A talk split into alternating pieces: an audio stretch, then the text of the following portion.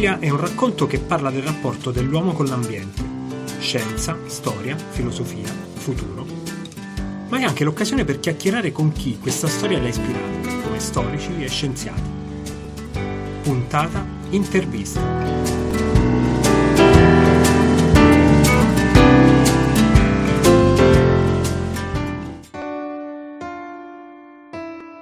Benvenuti a questa nuova puntata di Clorofilia. L'ospite di oggi si chiama Gianni Morelli, è un chimico, è un ricercatore, è adesso è un libero professionista in chimica, ma si occupa molto attivamente di divulgazione scientifica ed è il motivo per cui eh, lo abbiamo chiamato a chiacchierare con noi e lo ringraziamo per questa partecipazione.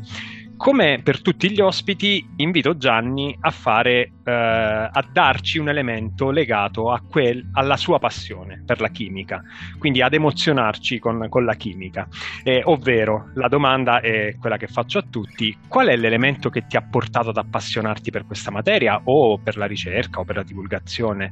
Se c'è un evento, un aneddoto o semplicemente un elemento, se hai un elemento preferito. a te la parola, sì. benvenuto. Grazie, grazie Marco. Innanzitutto grazie per l'invito, per questa opportunità, insomma, sempre gradita confrontarsi in contesti dove, dove, dove poter parlare di chimica e non solo. Eh, sì, diciamo che l'inizio, eh, la scoperta della chimica è avvenuta nel modo più classico e standard possibile, cioè attraverso la scuola. Eh, io dopo la fine delle scuole medie, in un paesino eh, di campagna che è Doganella di Ninfa, eh, sai quando ci si incontrano con gli insegnanti che ti danno le indicazioni più o meno su che cosa tu devi poter fare, ero un, un decente studente ma non avevo le carte per andare o al classico o allo scientifico e quindi mi invitarono a intraprendere la strada dell'istituto tecnico, quindi di una scuola che magari poteva proiettarmi da subito nel mondo del lavoro probabilmente, eh. quindi riconoscevano in me degli aspetti pratici, insomma, ma eh, probabilmente non, non, mi vedevano all'altezza di un impegno un po' più importante. E, ad ogni modo, diciamo, sono sempre stato portato a dar retta alle persone più grandi di me, quindi ho accolto l'invito. Insomma. E poi c'era una cosa che mi incuriosiva moltissimo a quell'età ed era l'elettronica, quindi avevo le idee molto chiare. Io volevo fare l'istituto tecnico industriale e studiare elettronica, non avevo dubbi. E poi accade che come, per come è strutturato l'istituto tecnico, cioè tu fai due anni di biennio e poi vai sulla specializzazione. Eh, però accade che proprio in quegli anni eh, stava nascendo, nasceva all'istituto tecnico di Latina Galileo Galilei la specializzazione in chimica. E il caso volle che l'insegnante di chimica che avevo al biennio, in realtà al secondo anno, era molto brava, eh, molto brava, ancora la incontro diciamo per le strade della città e, e, gli rinfaccio che a lei devo diciamo, aver intrapreso la mia carriera di chimico. E giustamente eh, essendo appena iniziato l'indirizzo gli insegnanti del biennio cercavano di accapararsi in pratica degli studenti. Io tutto sommato in chimica ero abbastanza bravo, me la cavavo per quella che era la chimica di un biennio dell'industriale e quindi mi disse senti ma perché non, non, non, non, pensi di venire da noi? E non me lo feci dire due volte. Mi piaceva l'insegnante, mi incuriosiva sostanzialmente quella materia e quindi decisi di fare questa scelta. Per l'elettronica avrei trovato un'altra strada, diciamo così. E fu una scelta assolutamente azzeccata, cioè non ho nessun rimpianto per la scelta che ho fatto, anzi, a volte mi domando cosa avrei fatto se non l'avessi fatto. Ecco. Eh, un, perché? un, buon perché esempio la... di scuola che funziona, in realtà, in questo caso. Mm. Assolutamente. E fu una, un fulmine a ciel sereno, cioè la chimica eh, fu una scoperta straordinaria. Una scoperta straordinaria, poi negli anni l'ho capito il perché. Perché la chimica, se ci pensate, è una materia, è, è una scienza nuova. Cioè, mentre tu puoi parlare di fisica, di matematica rifacendoti ai greci, non puoi parlare di chimica se non dopo Lavoisier. Cioè, se puoi certo. dire che Eratostene ha calcolato il raggio della Terra utilizzando la trigonometria, non puoi avere nessun appiglio alla chimica se non dopo eh, il lavoro immenso che ha fatto il chimico francese. Non c'è una chimica prima di Lavoisier. C'è un po' di praticantato, c'è alchimia, ci sono intrugli, ma non c'è assolutamente sì. nessuna idea di che cosa sia la chimica. Quindi è una scienza assolutamente nuova, è, è infante, è ancora in fasce, poi di strada ne ha fatta tanta. E quindi la percezione della chimica è, in ognuno di noi è veramente bassa se, se, non, hai, se non, la pratichi. E quindi fu una scoperta totale. E dopodiché, ovviamente, ho continuato all'università. Mi sento di dire che è quasi una materia invisibile, nel senso che veramente la usiamo ogni giorno, ma non ce ne rendiamo conto. nelle cose che facciamo. Assolutamente, assolutamente, non, si, non, non se ne ha assolutamente la percezione ed è strano ed è anche un peccato perché eh, io dico sempre quando faccio i miei spettacoli di divulgazione e dico sempre agli studenti, vedete ci sono eminenti fisici, matematici straordinari, adorabili, che riempono i teatri, a parlare di fisica, di matematica, di curvatura spazio-temporale, di infinito, e poi la chimica che, con, la quale combattiamo tutti i giorni, viviamo immersi nella chimica, non sappiamo la differenza tra un alcol e un acido. Insomma. Eh sì, infatti. È paradossale. Sì. Però è così, è così. Grazie. E parlando di chimica che ci che ci pervade, che quindi è invisibile ma in realtà fa parte a tutti gli effetti della, della nostra vita di ogni giorno, eh, arriviamo al tema della, della, puntata di oggi, che è la clorofilla, la dea clorofilla, come l'ho definita io, perché secondo me è diciamo un po' il centro di quello che è il, la nostra visione del futuro, ovvero la capacità di imparare eh, dalle piante, dalla loro capacità di fissare energia, di produrre vita, eccetera, qualcosa che sia utile anche, anche per noi.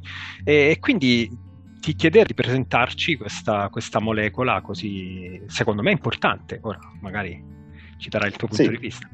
Sì, sì, beh, eh, ti dico, ti confesso che quando mi hai invitato a questo podcast e hai diciamo, messo in campo questa molecola e diciamo, il processo che la vede coinvolta, cioè la fotosintesi clorofiliana, sono rimasto molto come dire, sorpreso perché eh, proprio qualche mese prima discutevo con un grande professore di chimica organica dell'Università di Roma eh, con il quale mi sto confrontando, mi confronto da tempo diciamo, per i miei progetti didattici e educativi e, e, e, ci siamo chiesti qual è la più bella reazione della chimica, no? perché esiste un lavoro molto importante su qual è il più bello esperimento della fisica. Sì. E allora ci siamo chiesti qual è la più bella reazione della chimica, visto che gli esperimenti di chimica sono delle reazioni.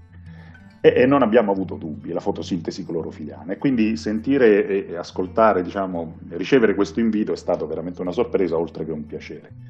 Sì, ehm, la clorofilla è una molecola, in realtà è una classe di molecole, quindi eh, esistono le cosiddette clorofille eh, che si assomigliano, diciamo, hanno una struttura chimica di riferimento e poi qualche gruppetto, qualche sostituente che può cambiare e quindi dargli delle connotazioni diverse. E quindi si parla più propriamente di clorofille piuttosto che di clorofille.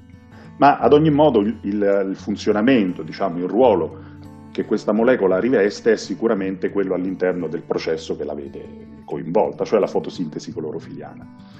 E per inquadrare questo processo all'interno del quale la clorofilla è sicuramente uno dei protagonisti più importanti, eh, do- dobbiamo mettere in campo un po' di nomi, un po' di definizione, ma nulla di che, nulla di, di, di sconvolgente. Allora, cominciamo con il dire che le piante sono organismi autotrofi, cioè a differenza degli altri sono in grado di prodursi ciò di cui hanno bisogno da sé, quindi producono nutrimento da se stesse. Gianni, e... perdonami se te, ti interrompo, ma voglio fissare bene questo elemento perché secondo me è essenziale, lo dimentichiamo sempre.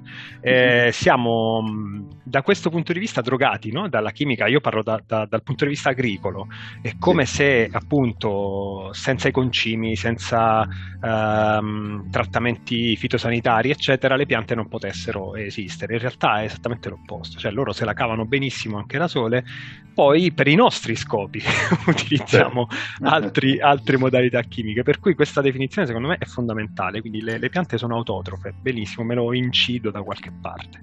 Certo, e soprattutto da questo punto di vista non esiste, è un controsenso parlare sia di agricoltura biodinamica, di agricoltura naturale, di agricoltura di qualunque... L'agricoltura è già un processo artificiale, in qualunque forma uno la implementa. Cioè prendere una pianta e coltivarla è già un processo di per sé innaturale, certo. già, eh, smette di essere naturale per conto suo. Bene, ehm, a questo punto gli organismi autotrofi eh, nel loro processo evolutivo sono stati capaci di provvedere da soli a nutrirsi. Adesso cosa significa fondamentalmente nutrirsi? E qui arriva la parola fotosintesi che deve essere analizzata nelle sue componenti. E qui comincia a fare capolino la chimica. Dove sta la chimica? La chimica sta nella seconda parte di quella parola, sintesi. Ecco, dal punto di vista chimico, che cos'è una sintesi? È un processo reattivo che partendo da alcune molecole ne forma altre. Uh-huh. O se vogliamo rimanere a livello macroscopico, partendo da, da alcune sostanze ne produce altre. le sostanze di partenza si chiamano reagenti, quelle di arrivo si chiamano prodotti. A scala molecolare questi reagenti e prodotti sono sostanzialmente delle molecole. Però la sintesi, quella quando in chimica noi parliamo di sintesi, in realtà diamo anche un attributo qualitativo a questo processo, e cioè prendiamo molecole semplici e costruiamo le molecole composte, complesse. Quindi partiamo da mattoncini piccoli e costruiamo agglomerati un po' più importanti. Quella in realtà è la sintesi molecolare. Poi in realtà ci sono sintesi che fanno molecole di tre atomi, non è questo il punto, ma mediamente, soprattutto in ambito biologico, fare una sintesi significa partire da pezzi piccoli e fare pezzi grandi. Co- costruire, possiamo esatto, riassumerlo così. Assolutamente, il sinonimo di sintesi è costruzione. Viceversa, il, il, la, la parola opposta, l'antagonista alla sintesi è la distruzione, la rottura, la frantumazione, che nell'ambito chimico ha diverse declinazioni, per esempio la combustione. Ecco, la certo. combustione è un processo assolutamente complementare, simmetrico alla sintesi. È chiaro che anche nella combustione prendono vita altre molecole, ma l'aspetto più importante qui è che tu prendi delle molecole complesse, per esempio degli zuccheri, e le spacchi in anidride carbonica e acqua. Ecco, da questo punto di vista la, la fotosintesi è una reazione che si oppone ai processi di degradazione delle molecole complesse, che guarda caso sono quelle che conducono gli organismi superiori, cioè noi. Uh-huh. Noi aggrediamo molecole complesse e produciamo come prodotti di scarto molecole piccole alla fine del nostro ciclo vitale. Ebbene, abbiamo bisogno di approvvigionarci di molecole complesse, importanti, per tenere in piedi tutti i nostri processi vitali e tutti i nostri componenti strutturali. Bene, la macchina, la collezione di macchine più potente ed efficiente che la Terra conosca è sicuramente quella del mondo vegetale. Cioè un mondo che consenta agli organismi superiori di, di accaparrarsi, di approvvigionarsi di molecole complesse, in modo particolare gli zuccheri. E qual è la reazione che partendo da molecole semplici, molto elementari, quasi prodotti potremmo dire di scarto, produce questi zuccheri, queste molecole che stanno alla base della vita? La fotosintesi clorofiliana. Adesso la fotosintesi ha questa caratteristica, solo per renderci conto di che reazione stiamo parlando, per avere un'idea in termini numerici. Pensiamo semplicemente che ogni anno la fotosintesi clorofiliana produce qualcosa come 100 terawatt di, di eh, potenza, laddove mediamente la popolazione di tutta la Terra ne consuma 14. Cioè sostanzialmente la fotosintesi clorofiliana riesce a produrre 10 volte la quantità di energia consumata in un anno da tutto il pianeta. Questo per darci un ordine di grandezza dal punto di vista energetico. Se poi passiamo alla massa, pensate che la fotosintesi ogni anno trasforma 115 miliardi di chilogrammi di carbonio in biomassa. Biomassa mm. significa molecole complesse, per esempio zuccheri. Quindi prende carbonio elementare o combinato sotto forma di anidride carbonica e la fa diventare una molecola complessa. Adesso. quanto meno piante eh, avremo, meno carbonio riusciremo a fissare, meno energia riusciremo a produrre utile per noi e per il pianeta, eccetera, eccetera. Cioè questo meccanismo sta alla base della, della vita, altrimenti non... Assolutamente, assolutamente. Noi, allora... Eh, Vedi la chimica dire... che ci, ci, ci, circonda ma non ce ne rendiamo conto. Cioè senza questa reazione noi non, avremo, noi... non potremmo distruggere se lei, se lei non è, la base, è la base fondamentale, non, non... ma soprattutto l'aspetto che, che, sconvolge quando si va a studiare questa, questa reazione, diciamo, che peraltro è una reazione molto complessa, nel senso che adesso magari diciamo anche qualcosa sulla chimica di questa reazione. E quello che si scopre è la sua straordinaria efficienza. Cioè, se noi pensiamo soltanto ad un aspetto, no? adesso senza entrare nella, nella quantità precisa, ma noi sappiamo che uno dei problemi del riscaldamento globale è legato all'anidride carbonica, ma non abbiamo la percezione di quanta ce ne sia di anidride carbonica nell'aria. Se noi consideriamo l'aria, l'aria è stracolma di azoto e di ossigeno. E poi ci sono un po' di, di robetta, diciamo accessoria, c'è un po' di argon, c'è un po' di elio. L'anidride carbonica è poca, cioè, se noi dovessimo contare in un decimilionesimo di, di millimetro cubo le molecole, andremo a vedere che magari laddove ci sono 100.000 miliardi di molecole di ossigeno, magari troviamo una sola molecola di anidride carbonica. Questo che significa? Significa che il numero di molecole di anidride carbonica che sbattono sulle foglie per avviare il processo fotosintetico è basso, ma molto basso. Questo significa che quel processo deve essere altamente efficiente, cioè se arriva una molecola di anidride carbonica sulla foglia non deve scappare. Certo. Non deve scappare perché ce n'è talmente poca.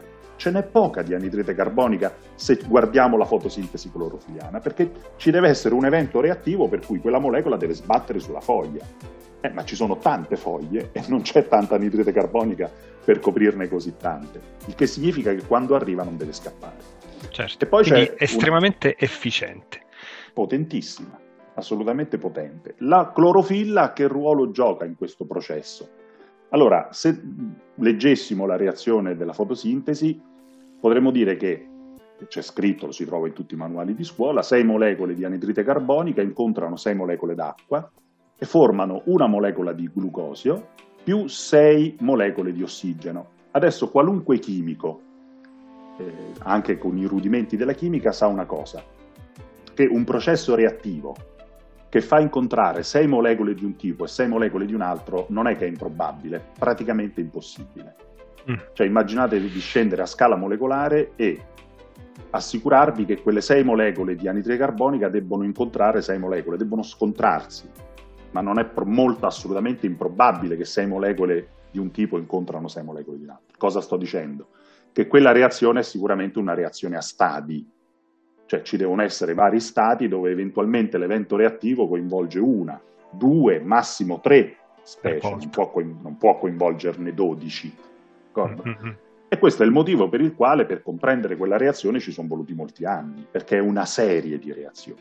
In questa serie di reazioni ci sono due fasi principali, una luminosa e una oscura.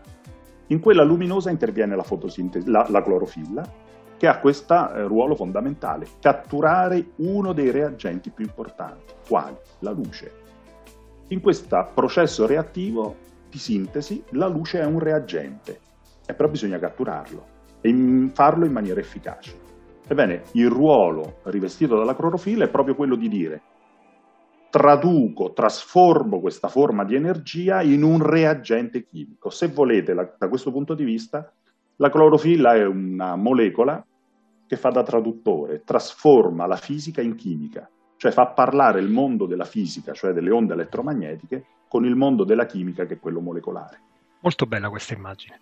Quindi la, la clorofilla eh, appunto eh, traduce quello che ci arriva dallo spazio, fondamentalmente, in qualcosa di utile per noi sulla Terra. Per noi certo. tutti, cioè tutti gli organismi viventi, ovviamente. Certo, tra l'altro è uno dei campi più affascinanti perché ovviamente, eh, adesso non c'è il tempo per entrare in questi dettagli, ma eh, se ci pensate tutta la fisica moderna, tutta la chimica moderna, potremmo dire tutta la scienza moderna, se uno la va a leggere diciamo, in, nella sua evoluzione storica, trova che in fondo è un enorme romanzo che gira intorno all'interazione tra la luce e la materia tutto nasce dall'interazione luce-materia, tutto. La teoria atomica nasce con l'interazione luce-materia, tutto nasce da lì. Perché la materia su scala microscopica non può essere vista, ma può essere sollecitata. Come? Attraverso le radiazioni. E quindi tutti i processi radiativi che hanno a che fare con la materia sono straordinariamente eleganti, potenti, affascinanti. Questo, non a caso, è uno di quelli utilizzati dai rappresentanti più illustri del nostro mondo eh, per trasformare la materia inorganica in materia organica, guarda caso. Certo. Allora, questo mi fa pensare alla... mi dà il gancio per la prossima domanda. La prossima domanda riguarda la, la vita di tutti i giorni, ovvero eh, noi stiamo attraversando un, un, periodo di grandi cambiamenti, che è quello del cambiamento climatico in corso, che, a, al quale tu hai comunque accennato parlando di CO2, eccetera.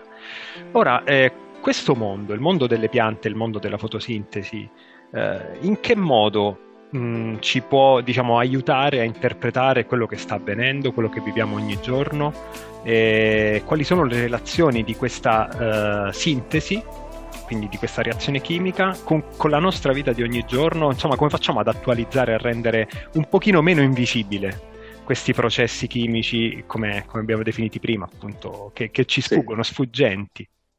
Sì, beh, io allora è, un tema molto complesso, assolutamente molto complesso. Certo. che non può essere, come tutti però i problemi complessi, non significa che non possa essere, come dire, compreso, no? Cioè magari è difficile, ma non significa che non può essere compreso.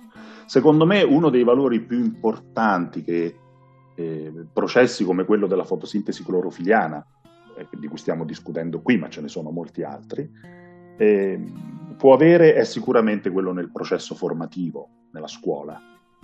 Eh, purtroppo io capisco che alla scuola gli si chieda sempre tutto e troppo.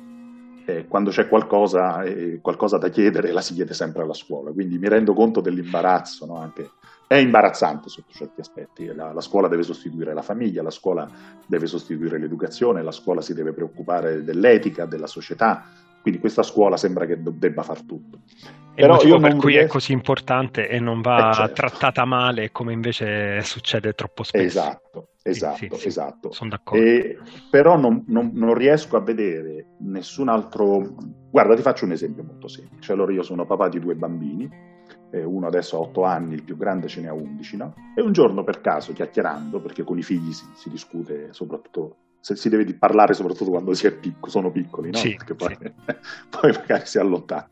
E allora, chiacchierando del più e del meno, mi è venuto da chiederti, senti Giorgio, ma te lo ricordi un momento a scuola, nelle elementari, perché aveva iniziato da poco la, la prima media, nel, nella, nel, in tutti gli anni che hai passato alle elementari, un momento, una situazione in cui hai visto la maestra che ti spiegava qualcosa emozionarsi. Te lo ricordi? Che ne so, che, che c'hai una percezione che quella volta, mentre stava spiegando quella cosa, mm, era diverso dalle altre volte. Bene Marco, sai cosa mi ha risposto? Sì, me lo ricordo, quando ci ha spiegato la fotosintesi clorofiliana. Guarda come si chiude il cerchio, incredibile. Allora, Bellissimo. Allora tu capisci, ma è straordinario. Ha detto, io ho visto, mi ricordo che era emozionata a parlarci della fotosintesi. Allora io dico, no, tu guarda che ricordo che è rimasto nella testa di quel bambino. Allora io dico, eh, io credo che tutte queste vicende reattive, trasformazioni, che siano della fisica, della chimica, della matematica, della scienza, ma perché è l'ambito che conosco meglio, ma va bene la storia, la letteratura, insomma la cultura in generale, in fondo sono delle grandi opportunità. Sono opportunità per agganciare l'entusiasmo, la curiosità di chi ti ascolta. Sono delle grandi opportunità. Non possiamo pretendere che tutte le persone vadano in giro a guardare il mondo no? come lo guarda un chimico o un fisico. Però io credo che c'è un momento della vita in cui questi temi sono delle grandi opportunità che possono catturare la curiosità che poi negli anni si trasforma, ma intanto si è costituita. Ecco, sfruttare l'opportunità que- della bellezza di questi processi, raccontarle nel momento opportuno eh, per fare veramente cittadini curiosi del futuro. Bello.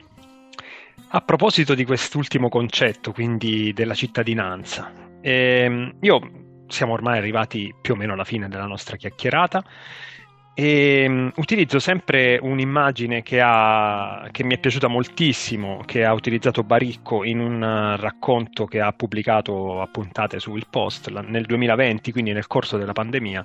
Baricco provava a confrontare quelli che erano i processi decisionali del Novecento, che lui chiama appunto intelligenza novecentesca, eh, quindi con la cittadinanza, col modo di essere cittadini, di essere partecipi delle decisioni nel Novecento, con quello che invece stiamo vivendo oggi. E provava a cercare, cioè cercava di capire eh, se, se, sono ancora efficienti, se sono ancora utili quei processi lì, cioè quel modo di prendere le decisioni. Questo modo lo chiama intelligenza, quindi si chiede qual è l'intelligenza che governerà il futuro, ovvero possiamo provare a immaginare come eh, sarà eh, governata, gestita e, o semplicemente appunto come andrà avanti la società del futuro? E io questa domanda la faccio più o meno a tutti alla fine delle, della nostra chiacchierata perché mi piacerebbe fare un puzzle no? di queste, dei, punti, dei vari punti di vista, eh, non solo per rispondere a Baricco ma perché questa domanda mi ha affascinato tantissimo, me la pongo anch'io tutti i giorni in quello che faccio. Quindi lo chiedo anche a te dal tuo punto di vista, dal punto di vista appunto di un ricercatore, di un divulgatore che si occupa di chimica.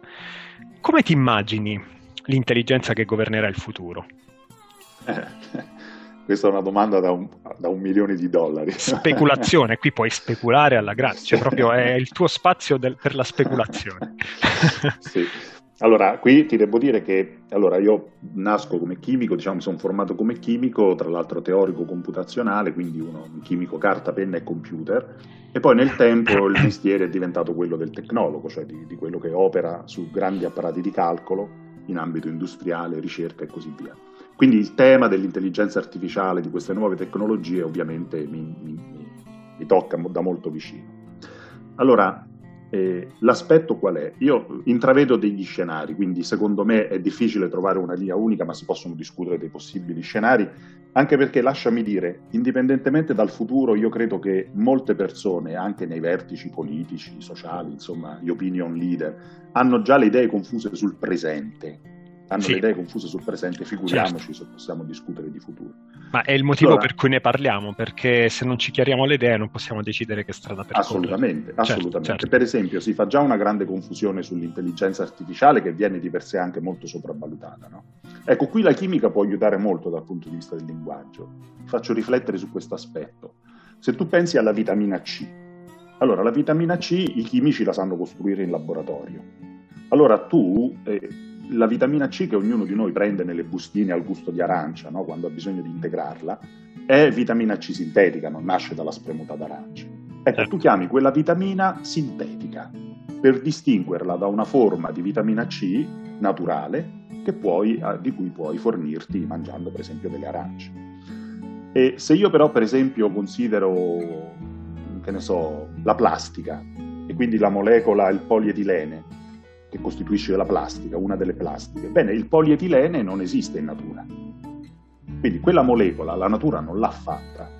E il polietilene isotattico che ha fatto Giulio Natta e gli è valso il premio Nobel non è una sostanza sintetica, è una sostanza artificiale. Artificiale. Ecco, allora se le sostanze artificiali sono sostanze alle quali la natura non ha previsto, se noi chiamiamo l'intelligenza artificiale, eh, stiamo parlando di un'intelligenza che non esiste in natura, è diversa dalla nostra. Non è un'intelligenza sintetica. All'intelligenza sintetica non ci ha pensato ancora nessuno. Ecco, la chimica riesce a metterla in evidenza questa differenza. Cioè, se noi avessimo una forma anche primordiale di intelligenza sintetica, avremmo una versione fatta in laboratorio dell'intelligenza che ha fatto la natura, ma non ce l'abbiamo. Quindi quando noi parliamo di intelligenza artificiale stiamo parlando di qualcosa che non ha nulla a che vedere con la nostra intelligenza. Certo. Allora ci dobbiamo intanto eh, fare questa domanda, che cosa può fare questa diversa forma di intelligenza? E invece tutta la discussione sta sempre nel confrontarla con l'uomo. Con l'uomo, certo. E non sì. va bene, perché in fondo se tu ci pensi, eh, noi abbiamo imparato la lezione attraverso il volo, ti faccio l'esempio del volo. Quando è che l'essere umano ha imparato a volare?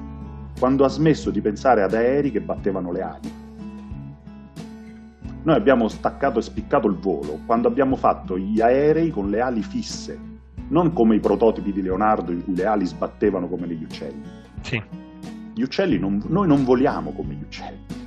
Abbiamo aerei che hanno le ali come gli uccelli, ma sono ferme e sfruttano altri principi. Sì. Ecco, con l'intelligenza c'è la stessa cosa. Adesso, per concludere, in termini di intelligenza intanto porrei due aspetti, quello sociale e quello individuale. Allora, su quello sociale la percezione è che c'è una deriva inevitabile, prevista peraltro agli inizi del Novecento da eminenti filosofi, per il quale tutto l'apparato decisionale moderno sta andando verso la tecnica, non c'è speranza. Allora, intanto bisognerebbe prendere coscienza di questo e smetterla di considerare quei filosofi dei vecchi tromboni, no? che, che, che, ci hanno detto che l'uomo diventerà qualcosa nelle mani della tecnica. Ma no, ma non è vero, perché confondono la tecnica con la tecnologia. Sì. Noi stiamo andando nelle mani della tecnica. Lo dice anche il linguaggio, no? quando le cose vanno male il governo che ci aiuta deve essere tecnico. Sì. Se una cosa è impossibile non ci accontentiamo, deve essere tecnicamente impossibile. Lo senti questo linguaggio? Sì, sì, tecnica? sì, vero. Ecco, quindi lì diventa complicato e lì vedo scenari sotto certi aspetti anche inquietanti, dove tutta la decisione viene messa nelle mani della tecnica, lo vediamo anche oggi. Perché dobbiamo, quando c'è un terremoto, dobbiamo dire che si è messa in moto la macchina dei soccorsi? Ma benedetto Dio, sono esseri umani che vanno ad aiutare altri esseri umani. Perché se pensi che ad aiutare quelle persone c'è andata una macchina, stai più tranquillo. Allora noi siamo già entrati dentro lo scenario tecnico, ma ci siamo entrati oltre i capelli E quindi lì dal punto di vista sociale la vedo molto delicata la questione e mi dispiace che persone di vertice che occupano posizioni importanti non ne abbiano, non, non ho idea che ne abbiano coscienza. E sul piano individuale la questione invece è, è, secondo me diversa perché lì ognuno di noi può lavorare per dare spazio a quello che Max Weber chiama il mondo della vita, però il lavoro lì è personale e, e profondo, molto profondo. Provo a fare una, una sintesi, così come chiudiamo con la stessa parola con la quale abbiamo iniziato, quindi sintesi. E, ehm, quindi secondo te bisogna eh, prendere coscienza del fatto che eh, in effetti noi siamo uomini e ragioniamo da uomini e dobbiamo gestire questi processi decisionali eh, in maniera appunto non sintetica ma artificiale. Quindi considerando il nostro diciamo, impatto in quanto esseri umani con la nostra società, col pianeta, eccetera, e pesarlo, no? Ho capito bene? Sì, siamo, guarda, eh, allora, se, se, un alieno guardasse il pianeta Terra, non so se, se, qualcuno ci ha mai pensato a questo, o in che termini ci abbiamo pensato, però se uno guardasse il pianeta Terra dall'esterno un, e dovesse fare un resoconto, te lo ricordi, Mork e Mindy, no? Arriva sì, Mork e deve, sì. Fare, deve fare il rapporto su che cosa sia il pianeta Terra. Bene, un alieno direbbe un pianeta abitato per il 99,9% da specie vegetali e qualche traccia di specie animale. Cioè noi non abbiamo la percezione che il nostro pianeta è un pianeta vegetale. La quantità, se noi mettiamo insieme tutta la massa organica del mondo animale e quello vegetale, quello, tutto quello animale com- messo insieme non supera il 2% di tutto il pianeta. Ed all'interno di quel 2% la frazione di esseri umani è ancora più piccola, eppure è la specie più infestante. Sì. Però ha una grande virtù, ha l'intelligenza ha questo dono straordinario che ci ha fatto il dio Prometeo e che dobbiamo cercare di mettere in modo il più possibile perché siamo esseri pensanti, razionali, sappiamo fare danni ma sappiamo anche curarli.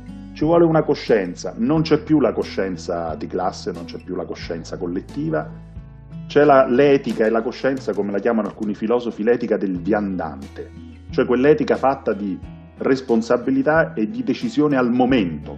Sì. Cioè, mentre una volta c'erano etiche che si erano strutturate nel tempo, rispetto alle quali tu potevi prendere posizione, di quale etica vuoi parlare oggi? Quando Kant diceva l'uomo non va mai considerato come mezzo ma come fine, lo diceva in un mondo in cui l'approvvigionamento delle risorse energetiche non se lo poneva nessuno come problema. Certo. Se fosse vivo oggi Kant, io gli chiederei, l'acqua è un fine o un mezzo? L'atmosfera, l'aria che respiriamo, è fine o è mezzo? del quale se non ti prendi cura comprometti l'essere umano stesso. Non certo. era un problema per la filosofia di Kant, non c'era un'etica degli enti di natura, perché non c'era il problema. Oggi non abbiamo un'etica degli enti di natura e non ce l'abbiamo strutturata. Come dicono alcuni filosofi, se vai in giro e dici che una ragazza è stata stuprata, tutti provano ribrezzo e, e come dire, vergogna. Ma se dici che hai riversato 50 tonnellate di petrolio in un fiume, proviamo lo stesso disgusto. Ovviamente parliamo di cose non confrontabili, non scherziamo. Però sto dicendo, insomma... Sì, il peso che hanno nel momento in cui si comunica un dato oppure l'altro è assolutamente Non c'è una che significa che non abbiamo interiorizzato la cura che dobbiamo avere verso gli enti di natura. e le etiche, finché non le interiorizzi, non funzionano, sono solo regole, prescrizioni che non servono a nulla. E su questo c'è molto da fare. Eh, per carità, eh, tutti oggi hanno la fretta e la necessità di dare risposte. Io tutta questa fretta non ce l'ho. Siamo impestati da persone nel mondo che vengono intervistate e debbono dare risposte. Certo. Un'altra ossessione della tecnica, perché la tecnica si costruisce sui problemi e i problemi esigono risposte non tecniche. se ne fanno nulla tecniche, non se ne fanno nulla delle opinioni, dei punti di vista, delle considerazioni, delle riflessioni. Tutto questo linguaggio è inutile, è ridondante. La tecnica non lo vuole, sì. non vuole i punti di vista, le considerazioni. È ossessionata dalle risposte. Noi dovremmo invece spendere un po' di tempo, e concludo, a farci le domande giuste e cercare di trovare il più possibile delle considerazioni ragionevoli ragionevoli. Che è quello che si fa appunto la scienza. La scienza si fa soprattutto delle domande. più che darsi delle risposte, quindi o comunque sì. evolve le sue domande man mano che ottiene qualche piccola risposta. Assolutamente. Sì. Grazie, è stata una chiacchierata molto edificante. E dalla clorofilla, partendo dalla clorofilla, abbiamo parlato praticamente quasi di tutto. Questo il, il che dimostra che esiste, ci pervade, quindi non è così invisibile. e grazie, veramente. Grazie, no, grazie a te dell'opportunità. Grazie dell'opportunità. Buona giornata, Marco.